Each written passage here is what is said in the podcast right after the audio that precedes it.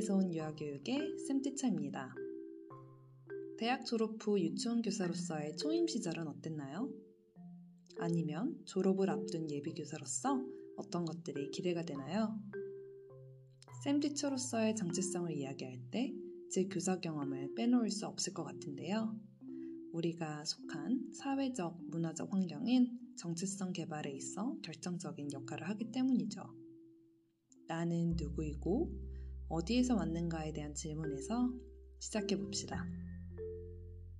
음, 대학을 졸업한 후 저를 포함한 동기들은 자신의 졸업식을 맞이하기도 전에 현장으로 투입하여 선배 교사들의 루틴을 관찰하고 2월에 있을 유치원 졸업식 그리고 신학기 준비를 합니다.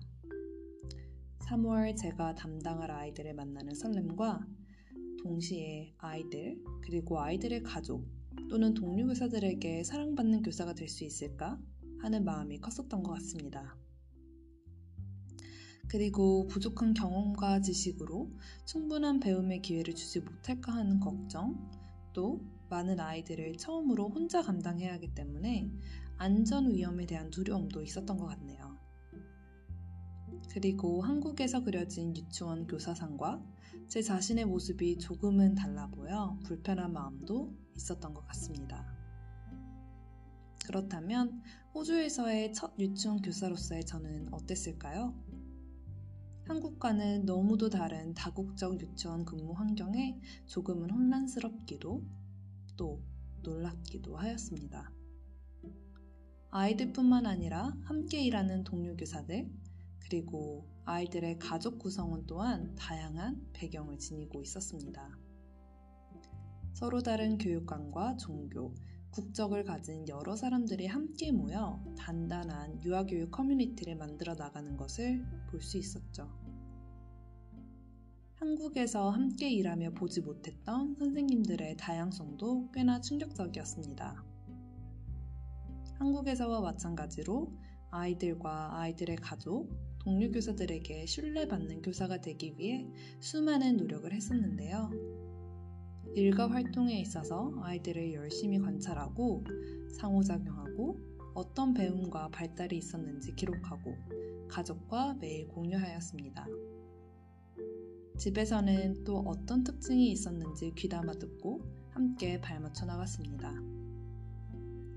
문제 행동이 보인 유아가 있을 때는 동료 교사와 상의하고 또 지역사회와 가족과 협력하여 그 유아가 더 편안한 일상을 보낼 수 있도록 해결하였습니다. 함께 일하는 교사들의 교육관과 문화가 다를 때면 그 사람들의 이야기를 듣고 내 의견을 말하고 팀으로서 협력할 수 있는 방안을 위해 내가 가진 어려움을 오픈하고 진솔되게 다가가는 자세가 중요한 것 같습니다. 따라서 처음 유아 교사를 시작할 때 가장 중요한 것은 오픈 마인드, 진실된 마음으로 유아와 가족들 그리고 직장 동료들에게 다가가는 것입니다. 함께 일하는 모든 사람과 제 마음 또는 성격이 같을 수는 없겠죠. 나와 다른 사람의 의견을 들을 수 있는 자세 또한 전문성을 가진 교사로서의 역할이라고 생각합니다. 개별 유아의 발달과 배움에 어떠한 의미가 있는지 전문 지식을 바탕으로 가족과의 의미 있는 커뮤니케이션도 중요한 것 같습니다. 유아교사도 가족과 혹은 가족보다도 아이들과 보내는 시간을 의미 있는 배움으로 채우려고 노력합니다.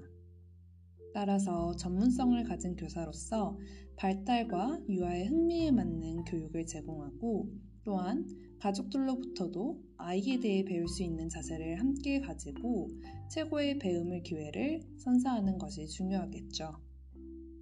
그렇다면 경력교사로서 신입교사를 대하는 자세는 어떤 게 필요할까요?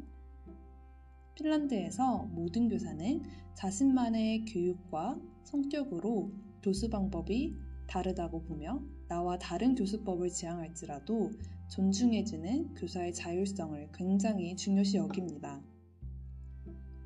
교사의 정체성 발달에 있어서 내 결정에 따라 수행할 수 있는 행위 주체성을 큰 요소로 보고 있죠. 학교를 막 졸업한 새로운 선생님들이 최신 교육 트렌드와 교육 활동 또는 이론을 현장에 실천해 보려고 할 때 기존의 교사들은 새로움에 대한 불편함을 느낄 수도 있습니다.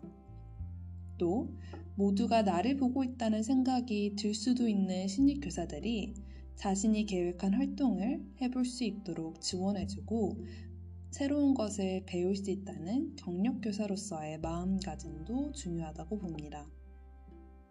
신입 교사가 지원받고 환영받는 느낌이 드는 환경 조성은 리더로서의 한 가지의 역할이며 팀으로서 함께하는 자세와 나와 다를지라도 함께 맞춰내고 자 하는 자세가 우리가 유아들에게 배움의 모델링이 된다는 사실을 알고 있다는 게 중요하겠죠?